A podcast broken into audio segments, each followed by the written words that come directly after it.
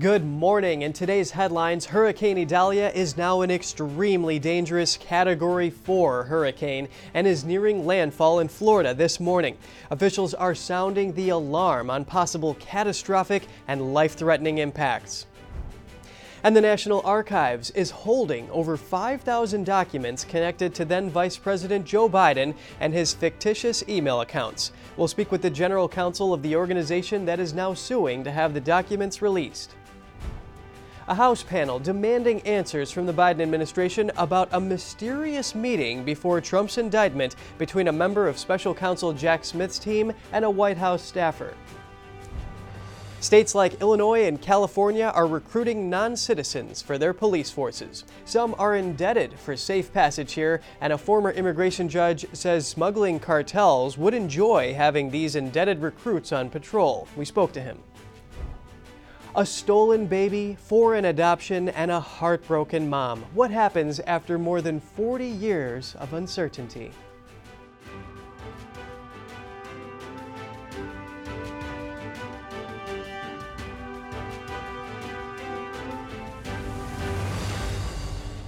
Good morning. Welcome to NTD. I'm Kevin Hogan. Today is Wednesday, August 30th, and our top news is the dangerous storm barreling towards Florida. Idalia has now strengthened into a Category 4 hurricane. It is expected to hit around 8 a.m. Eastern Time. At last update, it was located around 50 miles west of Cedar Key, Florida, in the Gulf of Mexico. It's currently packing maximum sustained winds of 130 miles per hour, but could continue to strengthen before reaching the coast of Florida in a few hours. The National Hurricane Center is predicting catastrophic and life threatening impacts as Idalia moves ashore. It says the storm's landfall strength and storm surge could reach once in a lifetime levels along Florida's Big Bend region, which could be hit with a 12 to 16 foot surge. Florida Governor Ron DeSantis gave the latest at a presser this morning. The National Hurricane Center expects storm surge to reach up to 16 feet in some areas of the Big Bend region. We currently have 54,000 uh, households that are out of power throughout the state of Florida, but there have been over 100,000 households that have already been restored through hard work uh, all through the night and those restoration efforts are ongoing. Any place it's safe to do, people are there working to get that done. Uh, as soon as it's safe to do so, when the winds uh, die down to a sufficient level, search and rescue efforts will begin. Continuing with Hurricane Idalia, officials are urging people to heed evacuation orders as Florida braces for fierce winds and surging seawater. NTD's Daniel Monahan has more on warnings and preparations ahead of the storm. Idalia's fury steadily intensified on Tuesday, drawing energy from the warm, open waters of the Gulf of Mexico. Millions of people in the storm's path have tied down boats, boarded up windows, sandbagged their properties, and headed for higher ground. Mandatory evacuation orders had been issued in at least 28 of Florida's 67 counties as of Tuesday night.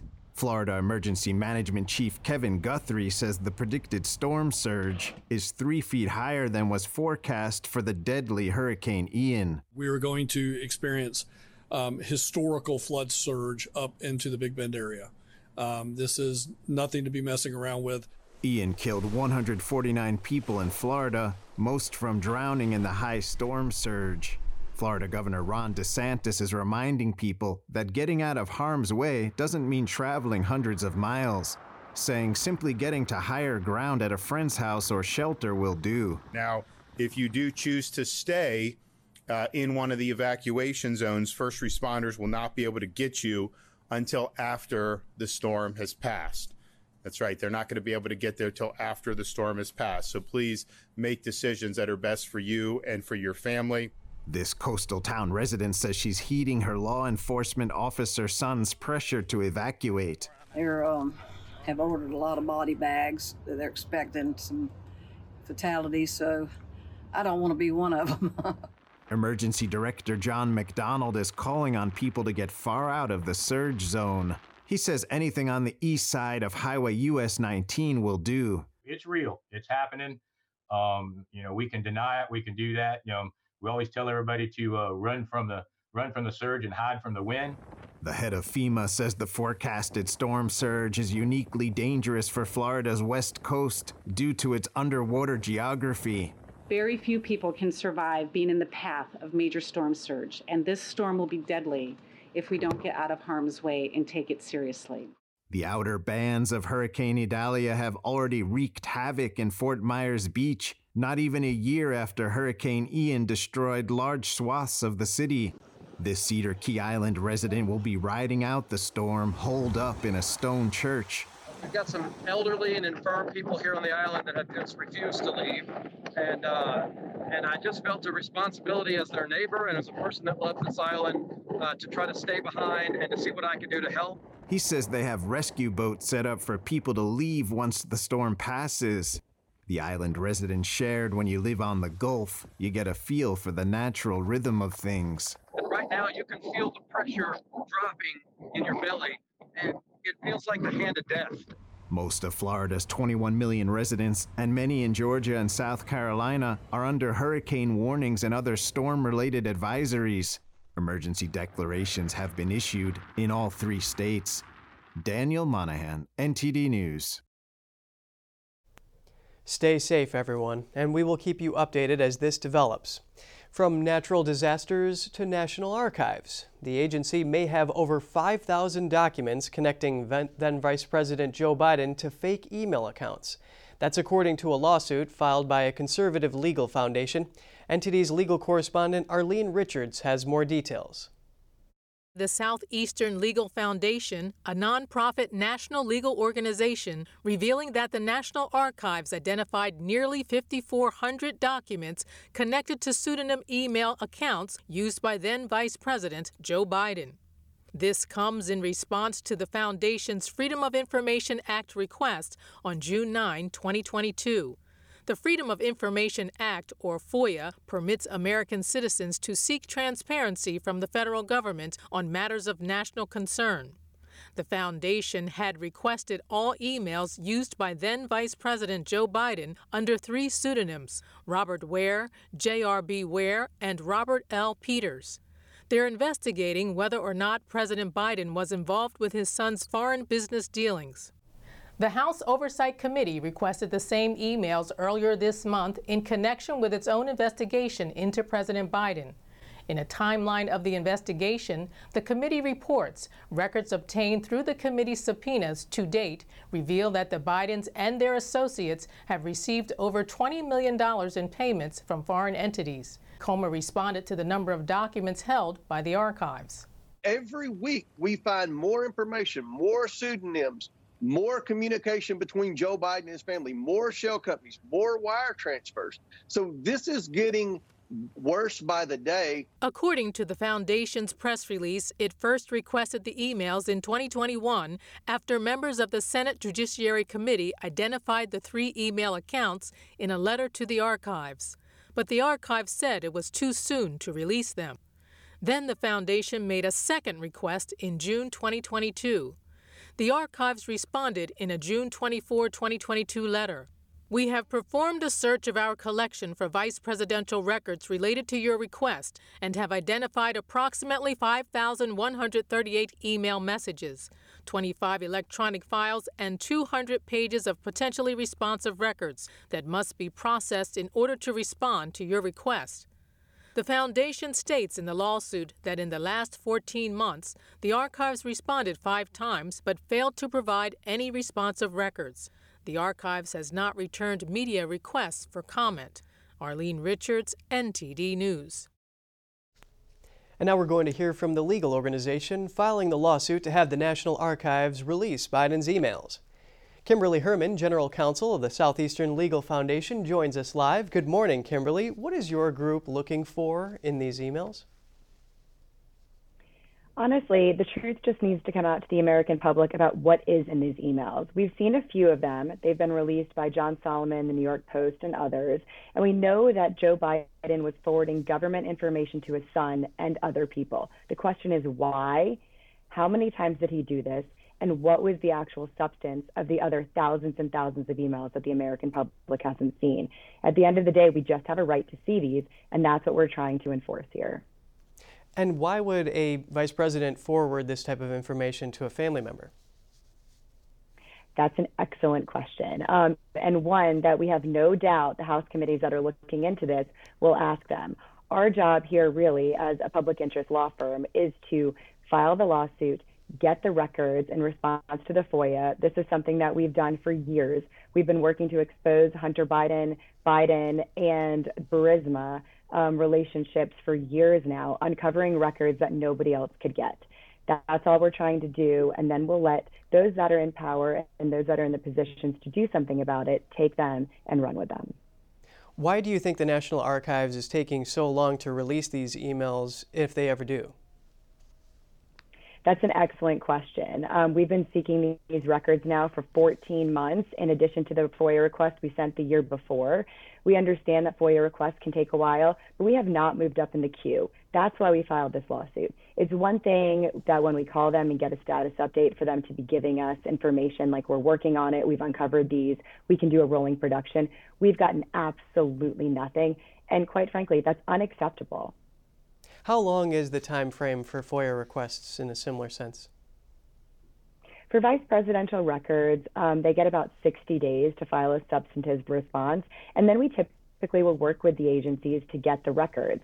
Um, to not be unreasonable, we know that it takes a while to review them, but again, because we have not moved up in the queue and we're getting no real response from them, we have no other option than to go to a federal court and ask them to order NARA to follow federal law. What barriers do you anticipate in your lawsuit? Um, we have no doubt that NARA is probably not going to want to release these documents. They're going to say they have 5,000 and they have to review them, but they've had over 14 months to review these records. Um, we obviously have concerns based on what NARA's involvement with um, President Trump and everything that we've seen down in Mar-a-Lago. And so we're just hopeful that once this now is at the, the DOJ, um, that we can get some attorneys that actually want to enforce the law and follow the law and get these records out because it doesn't matter whose emails they are. They are subject to FOIA and they need to be exposed. So, what are the next steps in your lawsuit here, Kimberly?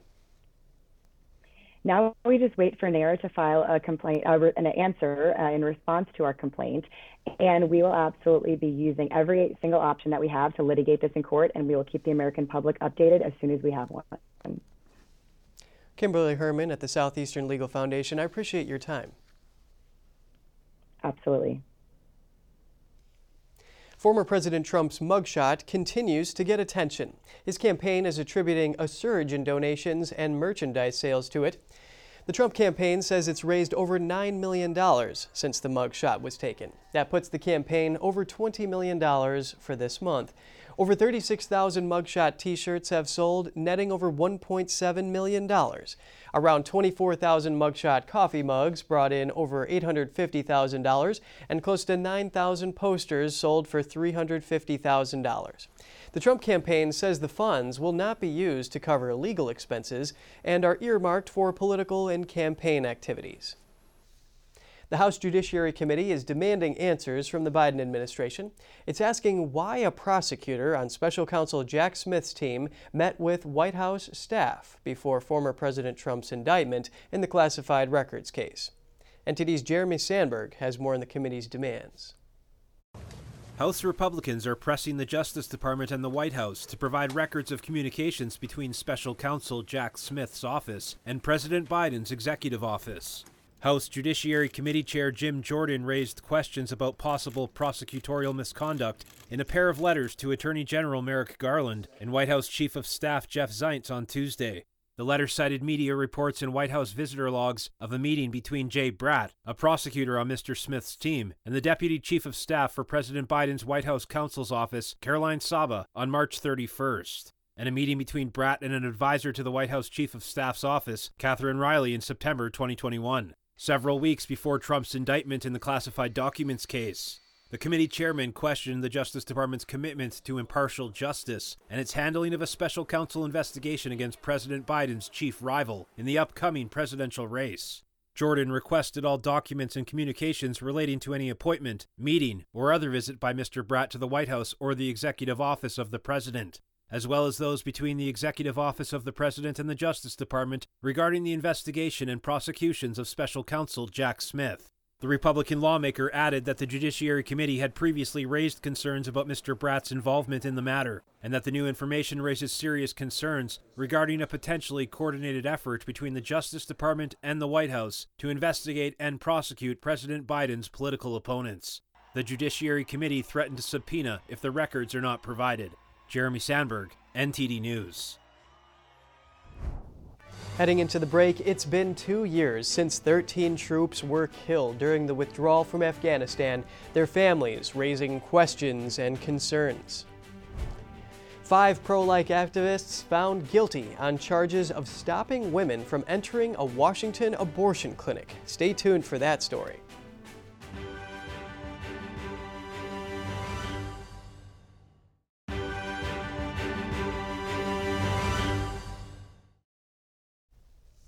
Welcome back. The search for missing people in Maui following the devastating wildfires earlier this month is drawing to a close.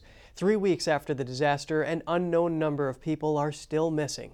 Officials say some search activity continues in the ocean off the coast of Lahaina, but no human remains have yet been found. So far, authorities have identified and notified loved ones of 45 of the over 110 killed. They have collected DNA from over 100 people to identify the dead and continue to see more samples. Meanwhile, Maui officials hired a new interim administrator of the Maui Emergency Management Agency, Darryl Oliveira. The former head of the Hawaii County Civil Defense Agency replaces predecessor Herman Andaya. Andaya recently stepped down from his post, citing health reasons. Oliveira said at a press conference that the agency will now be moving into the next phase, which will focus on hazardous waste removal conducted by the U.S. Environmental Protection Agency. An update on the Jacksonville shooting that left three people dead over the weekend. Audio of a 911 call from the shooter's father was released yesterday.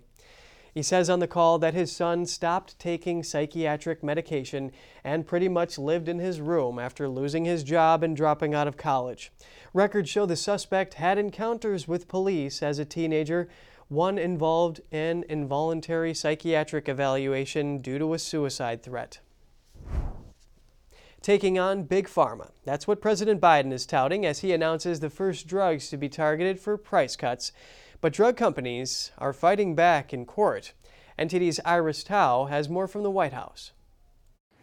And President Biden announced the first 10 drugs for which Medicare will be able to negotiate prices with drug companies. Biden says it will help Americans save money on prescription drugs.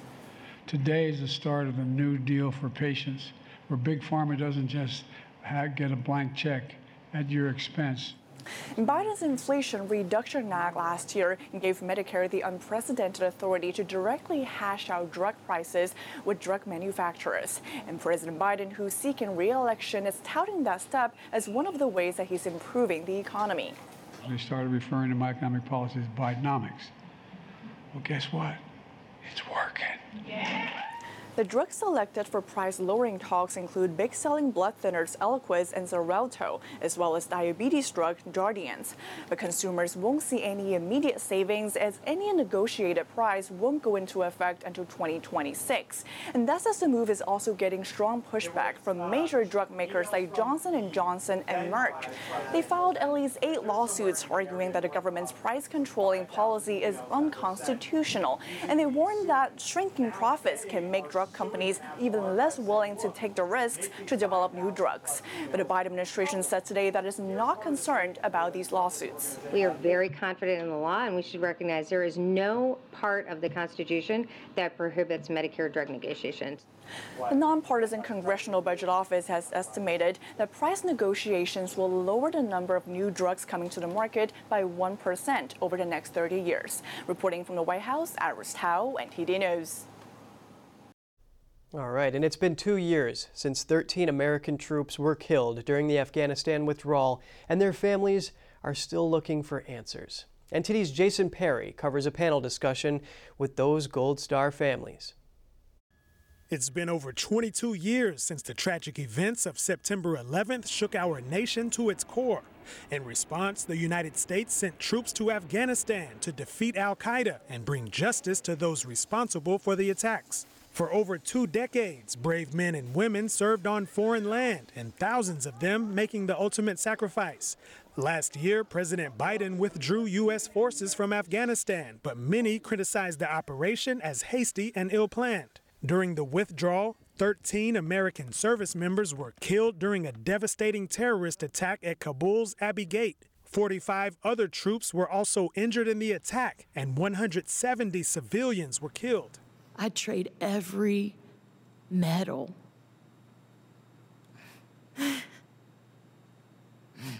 Every award to have my son back.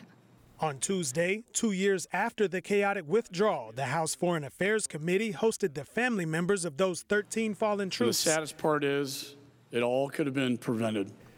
Representative Michael McCaul gave his condolences to the families and said this Sergeant Tyler Vargas Andrews, who is here today, and Tyler, we want to thank you for being here, testified that Marine snipers at Abbey Gate spotted the suicide bomber before the explosion. Yet they were told by their superiors that they could not engage the threat. Were not given permission to engage. The mother in law of Marine Sergeant Nicole Gee also said the attack could have been prevented. Our armed services request for air support. Multiple, multiple military personnel saying this is not a good idea. Our snipers asking for permission to engage every one of them ignored. These are red flags. Why were they ignored? Midway through the panel, a message was brought in from the Pentagon. I want to read a, a statement that I just received from General Milley. The statement said Milley believes the military did the best they could, briefing the families. And if there were issues with that, we need to take whatever corrective action is necessary. Steve Nikoui, father of Marine Corps Lance Corporal Kareem Nikoui, said some of the generals defended their roles in the withdrawals by saying they could only give recommendations to the president, and it is up to the president to take those recommendations. I also thought it was a responsibility of generals to threaten to resign as a last measure of persuasion. They didn't do that. Representative McCaul said he will continue the investigation into the Afghanistan withdrawal. And on Thursday, the committee will be interviewing Ambassador Dan Smith, who led the State Department's Afghanistan After Action Review. Jason Perry, NTD News. Coming up, more aid for Ukraine. The U.S. announces a $250 million package, and Hungary's prime minister tells Tucker Carlson how he thinks the conflict will play out. A smuggler with ties to a terrorist group is helping illegal immigrants cross the U.S. border. We have the latest when we come back.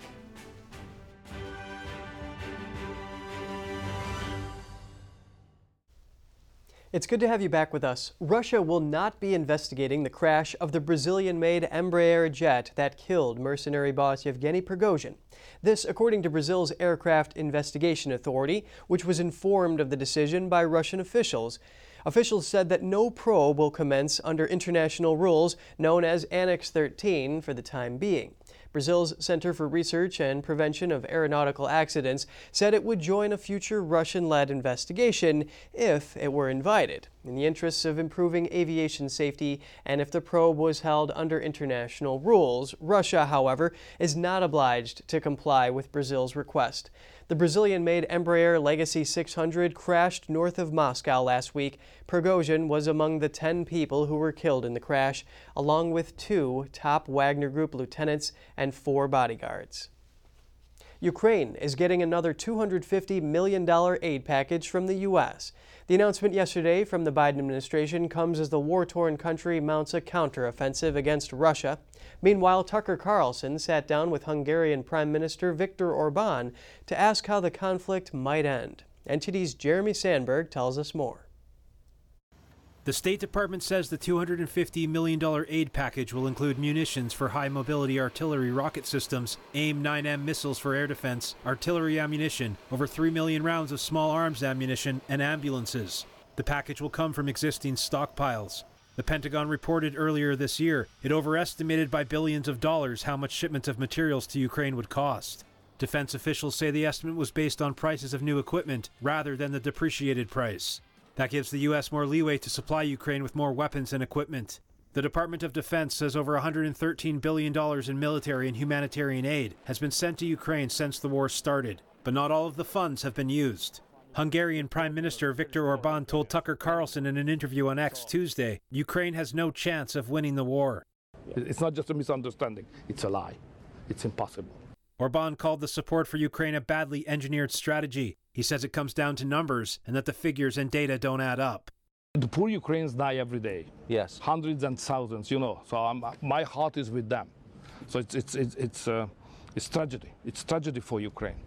But they will run out earlier from the soldiers, number of soldiers, than the Russians. What finally will count is boots on the ground. And the Russians are far stronger. The U.S. and its allies are planning long term military assistance to Ukraine, building off commitments made on the sidelines of a G7 meeting in July. Close to 20 non G7 countries are backing the effort. Jeremy Sandberg, NTD News. And now for some short headlines from around the world. Military officers in the Central African state of Gabon claimed to have seized power this morning. The officers also said they annulled the recent elections in which President Ali Bongo was declared the winner and have placed him under house arrest. Bongo's family has ruled the country for more than half a century. The Danish government has proposed a bill that would make it illegal to burn copies of the Quran in public places. Doing so would be punishable by fines or up to two years in prison.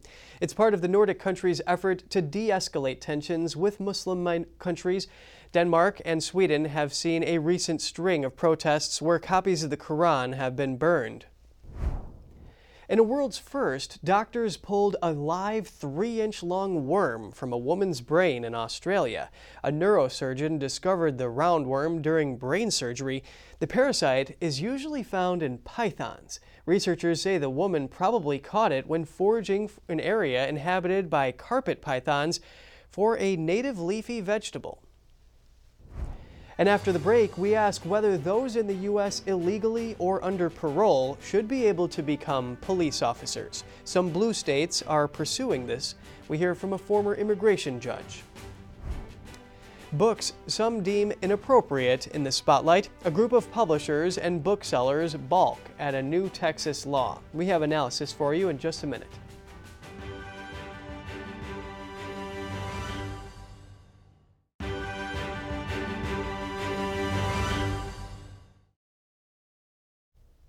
Welcome back. A smuggler with ties to a terrorist group is facilitating illegal border crossings, posing a potential security threat. The White House says he's part of a smuggling network that helps Uzbek migrants enter the U.S. from Mexico. The White House spokesperson said authorities have no indication that migrants aided by the smuggling network have terrorist connections. She doesn't confirm links to ISIS specifically or where the smuggler is based. The FBI is trying to locate about 15 of roughly 120 Uzbek migrants who entered the country through the network. A spokesperson said no specific ISIS plot has been uncovered. In 2022, U.S. Customs officials encountered over 3,000 Uzbeks at the border. Should non citizens have the right to arrest U.S. citizens? The question comes as some states, like California and Illinois, try recruiting illegal immigrants to fill their police forces. I spoke to a former immigration judge about the risks of doing so and how the defund the police movement has played into this. Take a look. Joining me now is Matt O'Brien, Director of Investigations at the Immigration Reform Law Institute. It is great to have you with us, Matt. Can you start by telling us which types of illegal immigrants are being considered here as potential police officers?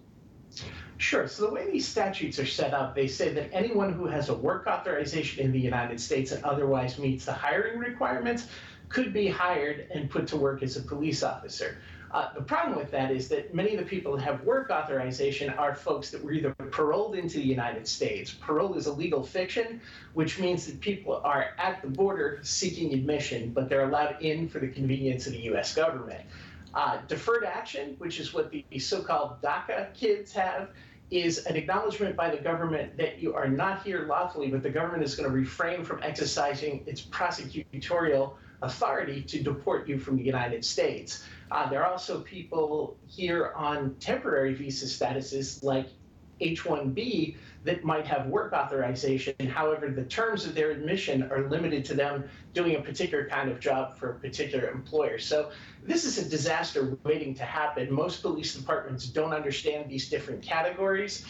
And there are a whole lot of unresolved issues that we're going to wind up crashing into with this very poorly conceived plan.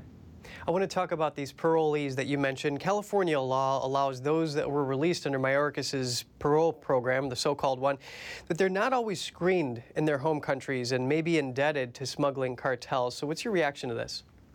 Well, this is a huge problem. If you have people that are indebted to smuggling cartels or that were involved in some kind of crime in their own country, they're subject to influence. And what would the cartels like more than having a whole bunch of police officers on American departments that they can coerce into looking the other way when a crime happens. Um, and, that doesn't even begin to address the issues that you have uh, with people, you know, perhaps not wanting to prosecute fellow countrymen who are recently arrived.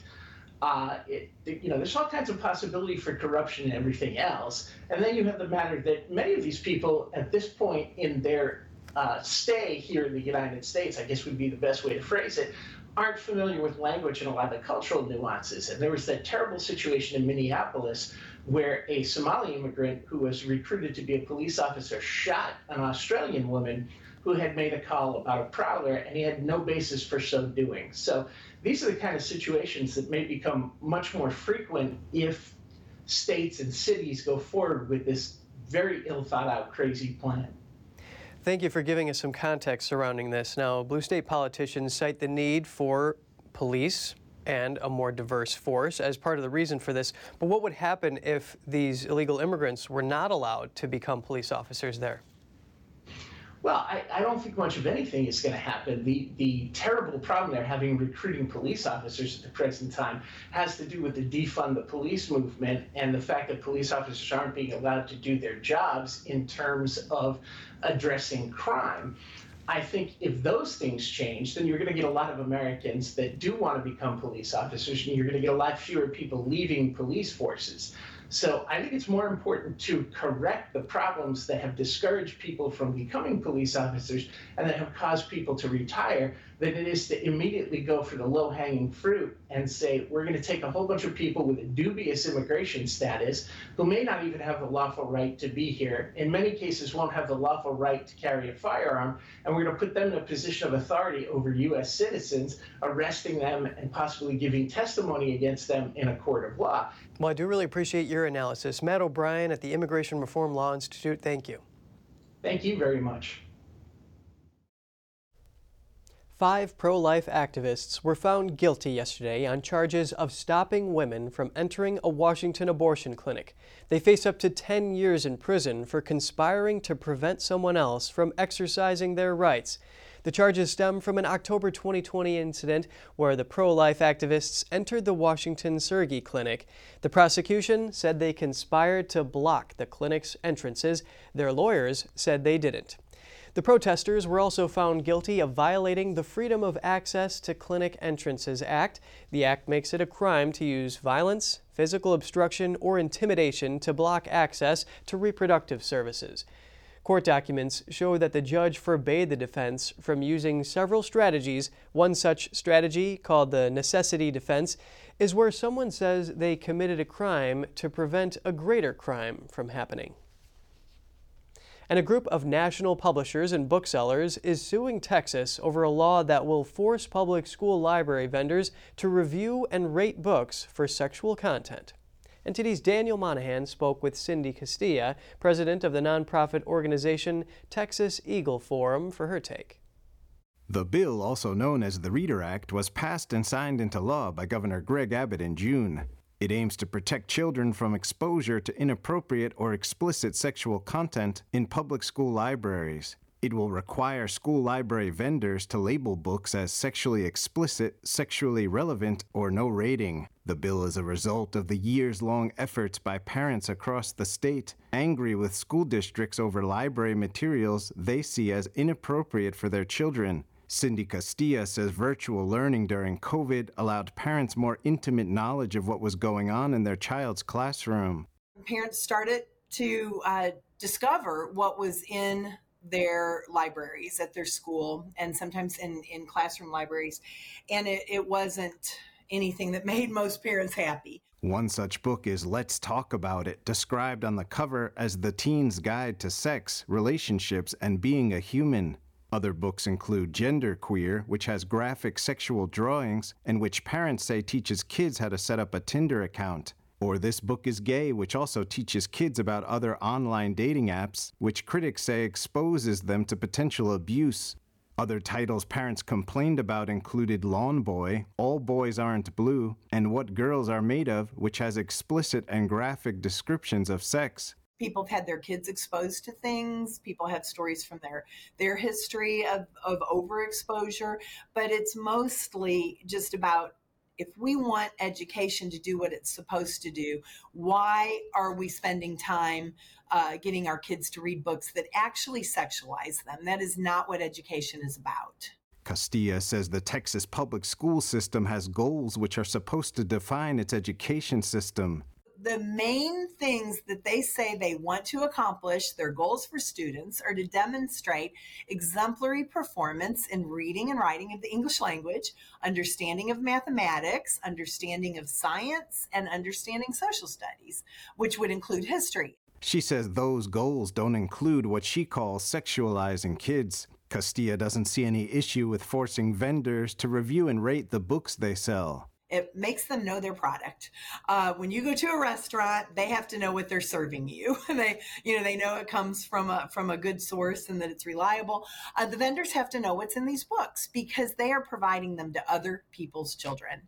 Um, they probably look and see what's in their own children's books. One Texas parent who wished to remain anonymous points the finger at the American Library Association. She says the majority of the books parents found inappropriate were on their recommended reading lists. The group of publishers and booksellers have filed a 28 page complaint that describes the ratings law as a book ban. They argue that it violates the First and Fourteenth Amendments, but Castilla says opposing explicit content has nothing to do with violating the right to free speech.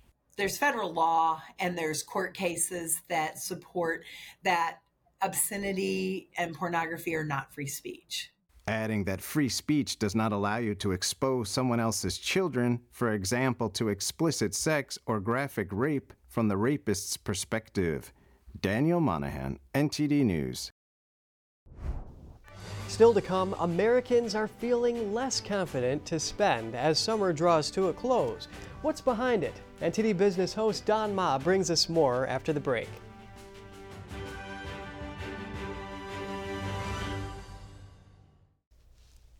Great to have you back with us. A big move by social media platform X ahead of the 2024 elections. X, formerly known as Twitter, is going to allow political advertising in the U.S. The decision announced yesterday reverses Twitter's ban on political advertising dating back to October 2019. The company promises to enhance policies aimed at combating the spread of false information and says it will have a robust screening process for ads. It will also ban the promotion of false or misleading information intended to undermine public confidence in an election. U.S. consumer confidence fell sharply to 106 in August. That was below a reading of 116 expected in a survey. We're joined by NTD Business host Don Ma for a discussion on this. Don, it's great to have you with us today. Yeah, good morning, Kevin. Americans are feeling worse about the economy. U.S. consumer confidence fell more than expected in August. So, what are some reasons that Americans are feeling this way, Don? Okay, so the research organization that provides business insights, called the Conference Board, said its consumer confidence index fell in August. And, and the reason for that is because consumers were once again concerned with rising prices in general. Uh, that's like for groceries and for gasoline in particular. And Kevin, I say once again because before this, we saw two straight monthly increases actually in consumer confidence. The pullback uh, this month in consumer confidence was seen across all age groups, but most notably among consumers with household incomes of $100,000 or more. But those earning less than $50,000 are also seeing a drop in confidence, Kevin. Hopefully that can bounce back. So, why is consumer confidence something that is so closely watched? So, consumer confidence is important because it directly impacts economic activity. When consumers feel confident uh, about the economy and their personal financial situation, they're more likely to spend money on goods and services. Uh, consumer spending is a major component of the U.S. gross domestic product, uh, around 70%. So that's very significant. And this increased spending stimulates demand and then drives business growth and leads to job creation. It can be seen actually as a very important indicator of economic health. Yes, and the U.S. economy is definitely very consumer driven. So, do you have anything else for us today, Don? Yeah, sure. Um, new figures on the U.S. job market. So, job openings actually dropped for the third consecutive month. Uh, according to the Bureau of Labor Statistics, it's below 9 million for the first time since early 2021. And the Federal Reserve has actually been hoping for more slack in the labor market, so this could be a welcome situation. The imbalance between worker demand and supply could cause wages to rise. That could ultimately cause an increase in inflation. So, an update on Hurricane Idalia. It's creating headaches for air travelers. Two of Florida's largest airports, Tampa International Airport and St. Pete Clearwater International Airport, were closed yesterday. Hundreds of flights have been canceled. Southwest Airlines was the most affected with over 140 cancellations. Delays have stretched into Thursday. And just, just one last update. Google is placing a price tag on its AI features. Uh, the company says it will charge large businesses $30 a month per user. That's for Duet AI technology added to Gmail and other productivity apps. It can create text and images for documents and take notes on meetings. Uh, the $30 uh, price tag Microsoft charges for its AI tools uh, will be in place uh, sometime in the future. And that's all from me, Kevin. Well, I, I, definitely feel for those delayed travelers, and, and, it's a good thing that the airlines are taking all the necessary precautions here. And so, Don, thank you, host of NTD Business. I appreciate it. Thank you, Kevin. Just ahead, Taylor County, Florida is pulling out all the stops to prepare for Idalia. Local inmates are helping bolster their defenses. A baby stolen at birth in Chile and sold into adoption in America finds his birth mother. Stay tuned to find out more.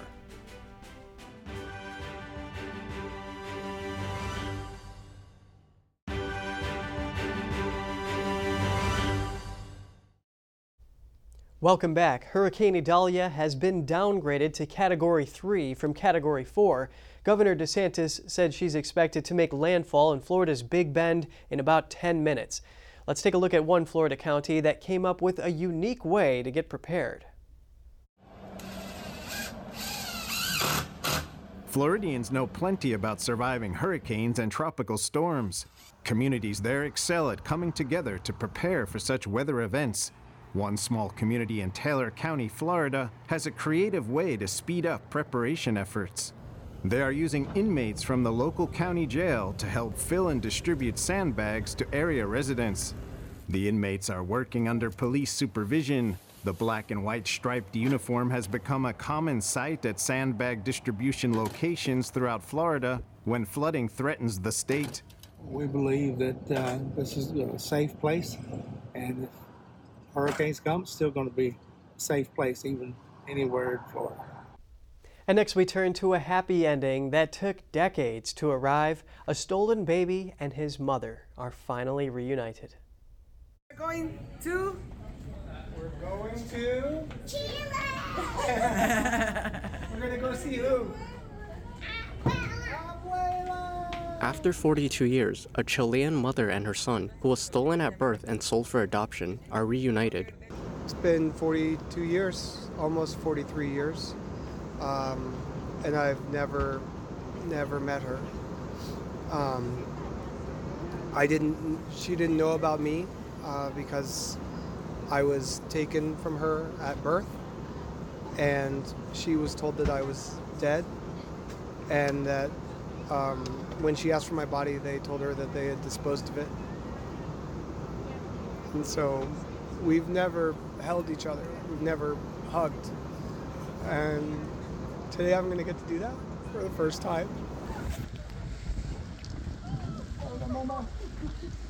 They found each other through Nos Buscamos, translated as We Find Each Other. The NGO's director says there are hundreds or thousands of similar cases. Children trafficked under the dictatorship of Augusto Pinochet and after. These children were declared dead and sold to foreigners for 10,000 or $15,000. Reunions of this sort don't always happen, but the payoff is palpable for Jimmy and his birth mother, an emotional event decades in the making. That is a happy ending. And that's all for today's program. And we'd love to hear from you at goodmorning at ntd.com. So shoot us an email if you'd like. Thanks for watching. I'm Kevin Hogan.